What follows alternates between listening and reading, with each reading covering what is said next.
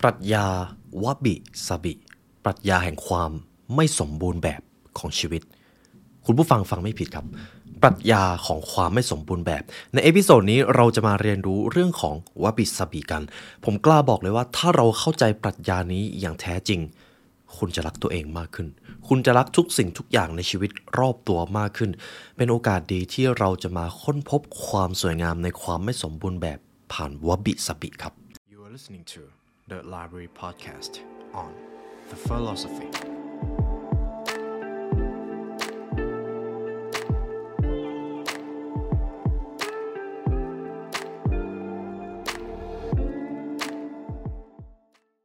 ตำราสู่ความสำเร็จและเนื้อหาพิเศษจากเรา The Library Premium Content รับชมทั้ง 2 ช่องทางได้แล้ววันนี้ทั้ง YouTube Membership และ www.thelibrarylearn.com เพราะการเรียนรู้ จะทำให้คุณ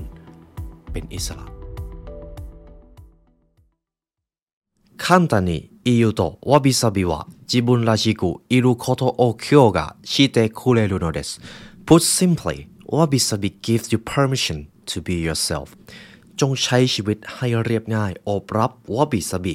สิ่งนี้จะทำให้คุณได้เป็นตัวของตัวเองครับ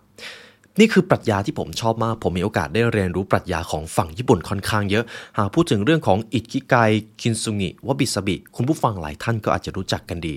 ใน episode นี้ หากพูดถึงเรื่องของความไม่สมบูรณ์แบบของชีวิต ถ้ามองไปรอบๆตัว มีเพียบเลยครับ ตัวเราเองก็ไม่สามารถจะสมบูรณ์แบบได้ สิ่งต่างๆ รอบตัวผู้คนรอบตัวทุกอย่างล้วนไม่สมบูรณ์แบบครับ ตามแบบฉบับของ The Philosophy ผมจะมีเรื่องราวหนึ่ง มาเล่าให้คุณผู้ฟัง ในการละครั้งหนึ่งครับ มีชายผู้หนึ่งอาศัยอยู่ในวัดแห่งหนึ่ง เขาต้องการจะฝึกฝนเพื่อที่จะยกระดับจิตวิญญาณของตัวเอง แล้วก็มีท่านอาจารย์รูปหนึ่งเป็นพระนะครับ ที่จะคอยสั่งสอนชายคนนี้อยู่ตลอดเวลา ในวันนั้นครับ พระรูปนี้ต้องการสอนให้ชายคนนี้โอบรับสิ่งต่างๆ ในชีวิต be graceful นั่นเอง สิ่งที่พระรูปนี้ทำครับ พระรูปนี้ไปบอกกับชายคนนี้ว่า ขอให้ ท่านไปกวาดหญ้าบริเวณนั้นให้สะอาดที่สุด อย่าให้มีใบไม้หลงเหลือ แม้เพียงใบเดียว ซึ่งแน่นอนครับชายผู้นั้นก็จะต้องไปกวาดสนามหญ้า ซึ่งตรงนั้นก็จะมีต้นไม้มีใบไม้ร่วงไปตามภาษาของธรรมชาติ แต่สิ่งที่ชายคนนี้ทำก็คือเขาก็กวาดตามที่พระรูปนั้นได้บอกเลยครับ กวาดจนสะอาดเอี่ยมอ่อง ไม่เหลือใบไม้แห้งที่ตกอยู่แม้แต่ใบเดียว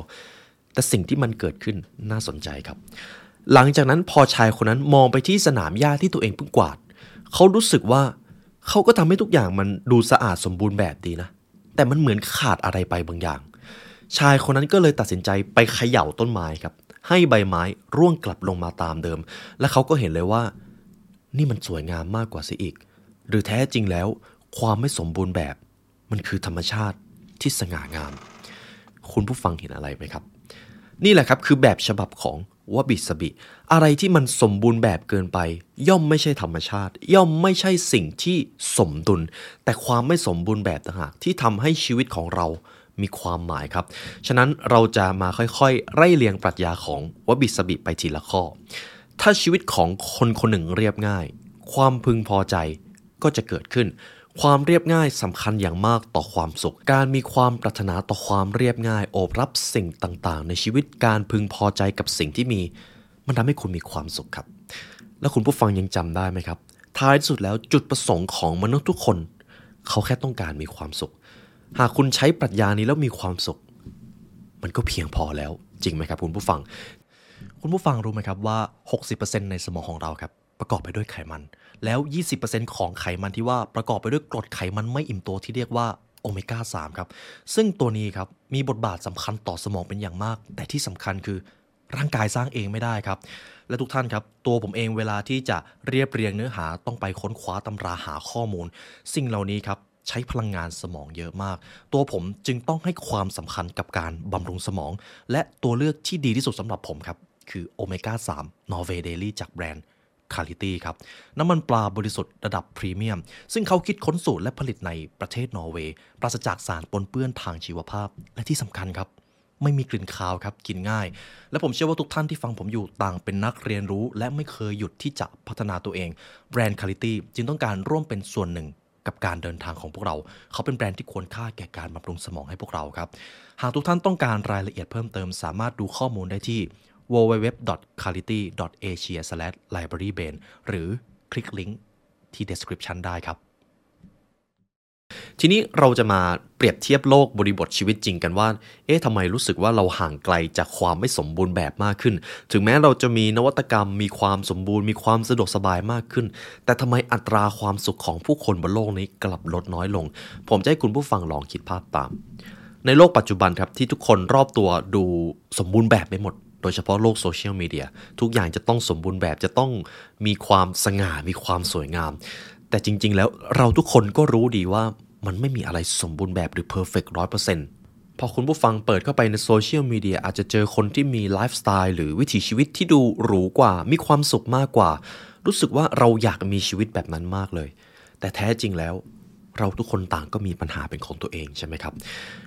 ใครก็ตามที่กำลังเจอปัญหานี้ในปรัชญานี้ผมอยากจะบอกว่า เราทุกคนล้วนไม่สมบูรณ์แบบ สิ่งที่คุณเห็นเป็นเพียงฉากหน้า เป็นความจริงที่เราก็ไม่รู้ว่าจริงหรือเท็จมากแค่ไหน เราทุกคนล้วนต่างอยากแสดงสิ่งที่ดีที่สุดหรือความสมบูรณ์แบบในตัวเองออกมา แต่ถึงอย่างไรแล้วเราทุกคนต่างก็จะต้องเจออุปสรรคและความยากลำบากพอๆกันการใช้ชีวิตให้เรียบง่ายลง นี่คือสิ่งที่ปรัชญาวบิสบิจะให้เป็นแก่นสำคัญคำว่าเรียบง่ายในที่นี้คือการอยู่กับความจริงครับ และความจริงที่ว่าก็คือความไม่สมบูรณ์แบบก็คือหนึ่งในความจริง ความไม่สมบูรณ์แบบนี่แหละ คือความสวยงามที่สุด เพราะไม่สมบูรณ์แบบเราจึงเป็นมนุษย์ เราจึงอยากมีชีวิตลึกซึ้งไหมครับตรงนี้ ดังเช่นปรัชญาของชาวญี่ปุ่นนะครับ เขาจะถือว่าวบิสบิคือปรัชญาแห่งการโอบรับความไม่สมบูรณ์แบบ การมีตำหนิ การมีร่องรอย การเสื่อมตามการเวลา บางครั้งมันก็หลีกเลี่ยงไม่ได้ และหลายครั้งมันเป็นแบบนั้นครับ ผมจะแปลความหมายคุณผู้ฟังเข้าใจง่าย ๆ ก่อน วบิหมายถึงความเรียบง่ายครับ ส่วนสบิหมายถึงการค้นหาความสุขกับความไม่สมบูรณ์แบบนี่แหละ พูดง่ายๆ ก็คือวบิสบิคือการเบนเข็มทิศจากการมุ่งสู่ความสมบูรณ์แบบไปอยู่ที่การเข้าใจกฎธรรมชาติครับ ผมจะเอาบทเรียนชีวิต 7 ข้อนะครับ ต่อจากนี้จะเป็นคีย์หลักแล้วว่า ถ้าหากต้องเอาปรัชญานี้มาปรับใช้กับชีวิตเพื่อที่จะเข้าถึงความสุขผ่านความเรียบง่าย จะมีกฎเกณฑ์อะไรบ้างที่เราควรรู้ครับ ข้อที่ 1 revealing your imperfections ยอมเปิดเผยความไม่สมบูรณ์แบบครับ แน่นอนยิ่งเราเก็บความไม่สมบูรณ์แบบ มันจะยิ่งมาทำร้ายเรา แต่เมื่อเราเปิดเผยและยอมรับ คุณจะมีความสุขมากขึ้น คุณจะเป็นตัวของตัวเองมากขึ้น ผมจะอ่านตรงนี้ให้คุณผู้ฟัง ปัญหาของการแสวงหาความสมบูรณ์แบบคือ มันจะครอบงำชีวิตของเราคำว่า perfectionist คุณผู้ฟังน่าจะเคยได้ยินคำนี้มาก่อน ยิ่งเราแสวงหาความสมบูรณ์แบบ เราจะยิ่งไม่เจอครับ เพราะในโลกนี้มันไม่มีอะไรแบบนั้น ทุกอย่างอาจจะต้องดีกว่านี้เพอร์เฟกกว่านี้ ซึ่งการที่มีกรอบความคิดแบบนี้มากเกินไป มันจะทำให้เราหลงลืมการใช้ชีวิตกับปัจจุบันครับ เช่น ผมจะต้องมีเงินเท่านี้สิผมจึงจะมีความสุข ผมจะต้องมีบ้านหลังนี้ก่อน ผมถึงจะมีความสุข ผมจะต้องอยู่ในตำแหน่งนี้ก่อน ผมถึงจะรู้สึกว่าผมประสบความสำเร็จแล้ว นั่นหมายความว่าผมเอาความสุขไปผูกกับอนาคต และผมจะมีความสุขกับปัจจุบันได้อย่างไร คุณผู้ฟังเห็นอะไรไหมครับ นี่แหละครับคือการยอมรับความไม่สมบูรณ์แบบ ปัจจุบันนี้มันอาจจะไม่ใช่สิ่งที่ดีที่สุดเท่าที่คุณจะเป็นได้ แต่แล้วอย่างไรต่อ เพราะท้ายที่สุดแล้วช่วงเวลาณปัจจุบัน มันคือสิ่งเดียวที่เรามีครับพอถึงตรงนี้ผมจะอ่านประโยคชวนคิดหนึ่งให้คุณผู้ฟังของคุณเบสเคมตันว่าบิซาบิ Japanese wisdom for a perfectly imperfect life การยอมรับความไม่สมบูรณ์แบบ คือการใช้ชีวิตอย่างสมบูรณ์แบบถึงที่สุด นี่คือกฎข้อที่ 1 อาจจะเป็นปรัชญาข้อที่ 1 ก็ได้ครับ ข้อที่ 2 finding the value in simplicity ค้นหาคุณค่าในความเรียบง่าย ว่าบิสบิจะเป็นหนึ่งปรัชญาที่ฝังรากลึกในวัฒนธรรมของชาวญี่ปุ่นนะครับมันจะมีภาพภาพหนึ่งที่โด่งดังมากหากพูดถึงว่าบิสบิคุณผู้ฟังจะเห็นภาพแก้วที่มีรอยร้าว หรือชามที่มีรอยร้าว มันจะมีอยู่ภาพภาพหนึ่ง จะเป็นถ้วยชาครับ ที่ร้าว เป็นการยกย่องข้อบกพร่องนั้น ภาพของถ้วยชาที่มีรอยร้าวอาจจะเป็นยูนิคหรือเป็นโลโก้ของความเป็นวบิสบิเลยก็ได้ ซึ่งมันจะอิงอยู่กับสิ่งหนึ่งก็คือคินซึงิครับ ความไม่สมบูรณ์แบบก็คือถ้วยชามที่ร้าวใช่ไหมครับ ในปรัชญาของญี่ปุ่นมีชาวญี่ปุ่นเอาถ้วยชามนั่นแหละ ไปหล่อกับทอง พูดง่ายๆก็คือเอาทองมาอุดรอยร้าวของชามนั่นเอง แล้วมันกลับกลายเป็นว่า ชามใบนั้นดูมีมูลค่ามากขึ้น ดูสวยงามมากขึ้น กลับกลายเป็นว่าความไม่สมบูรณ์แบบ มันยิ่งดูสวยงามมากขึ้นไปอีก อันนี้คือจะมีเรื่องของคินซงิเข้ามาเกี่ยวข้องเดี๋ยวในอนาคตผมจะทำนะครับกำลังอ่านหนังสือของเขาอยู่ แต่ตรงนี้แหละครับผมว่าน่าสนใจถ้วยชามที่มีรอยร้าว หากเรายอมรับว่าโอเค ถ้วยชามนี้มันร้าว ลองเอาไปต่อเติมให้มันดูสวยงามมากขึ้น ลองเอาสิ่งที่สวยงามเข้ามาอุดรอยร้าวนั้น บางทีถ้วยชามอาจจะดูมีมูลค่ามากกว่าเดิมก็ได้ ตรงนี้ผมอยากให้คุณผู้ฟังตีความเองนะครับ ผมจะไม่ยกตัวอย่าง ต่อไปจะเป็นปรัชญาข้อที่ 3 A comfortable home is more important than a pretty one บ้านที่สะดวกสบาย มีคุณค่ามากกว่าบ้านที่มีแต่ความสวยงามครับ ในปรัชญาวบิสบิก็ให้ความสำคัญกับสิ่งนี้ ในหนังสือของคุณเบสเคมตันครับเล่มสีขาว เขาบอกว่า ความที่สมบูรณ์แบบของบ้านที่แท้จริงจะเป็นแบบนี้ lived in loved and never quit finished พูดได้อีกอย่างก็คือ จงเลือกบ้านที่อยู่แล้วสะดวกสบาย แทบไม่ต้องสนใจบ้านที่สวยงามก็ยังได้ ต้องยอมรับว่าการอวดบ้าน ผมอาจจะไม่ได้เคยอยู่ในกลุ่มแบบนั้นนะครับ แต่การอวดบ้านก็เป็นอีกสิ่งหนึ่งที่ผู้คนมักจะเอามาอวดกัน แต่ท้ายที่สุดแล้ว ไม่มีอะไรสู้ได้มากไปกว่าบ้านที่สะดวกสบายแล้วครับ หากบ้านที่เราอยู่เป็นคาดือหาดเลยใหญ่มากเลย แต่อยู่แล้วไม่มีความสุขอยู่แล้วจะต้องมาห่วงว่าจะมีคนมาขโมยของในบ้านหรือเปล่า มันก็ไม่มีความสุขใช่ไหมครับ แล้วถ้าเราไม่มีความสุขที่ทำมาทั้งหมดก็อาจจะไม่ได้มีความหมายอะไรเลย ฉะนั้นจงเลือกบ้านที่สะดวกสบาย จงเลือกสถานที่ที่อยู่แล้วสบายใจ หรือถ้าพูดในบริบทเปรียบจากบ้านเป็นสภาพแวดล้อม จงเลือกอยู่ในที่ที่คุณอยู่แล้ว สบายใจและมีความสุข นี่คือปรัชญาข้อที่ 3 ครับ ปรัชญาข้อที่ 4 slow down your life ใช้ชีวิตให้ช้าลง เรื่องของการใช้ชีวิตให้ช้าลงครับ ส่วนหนึ่งมันจะอิงอยู่กับการอยู่กับปัจจุบันการอยู่กับตัวเองการทบทวนสิ่งที่เรากำลังทำอยู่ หากเราอยู่กับปัจจุบันเป็น เราจะเข้าสู่สิ่งที่เรียกว่า flow state ครับหากพูดถึงเรื่องของปรัชญาชาวญี่ปุ่น คุณผู้ฟังน่าจะเคยได้ยินมาก่อนว่าชาวญี่ปุ่นเวลาเขาจะทำอะไร เขาจะ deep work ไปเลย เขาจะโฟกัสอยู่กับสิ่งสิ่งเดียว ถ้าเราไปขัดจังหวะเขาเนี่ยเขาอาจจะโกรธได้เลย เหตุผลเป็นเพราะเขาเห็นความสำคัญของการทำอะไรให้ช้าลงและจดจ่อครับ ผมเองก็เป็นอีกคนหนึ่งที่ให้ความสำคัญกับเรื่องนี้ แม้แต่ทีมงานผมเองก็ยังสนับสนุนให้ทำหากให้ผมเอาประโยคมาให้คุณผู้ฟังเห็นภาพผมจะนำประโยคนี้มาอ่านให้ฟัง เมื่อของภายนอกน้อยลง คุณจะสัมผัสจิตวิญญาณภายในได้มากขึ้น เมื่อคุณเร่งรีบน้อยลง คุณจะสงบมากขึ้น หากคุณทำให้ความซับซ้อนน้อยลง คุณจะมีความชัดเจนสูงขึ้น เมื่อคุณตัดสินผู้คนน้อยลง คุณจะให้อภัยมากขึ้น เมื่อคุณต่อต้านน้อยลง คุณจะยืดหยุ่นมากขึ้น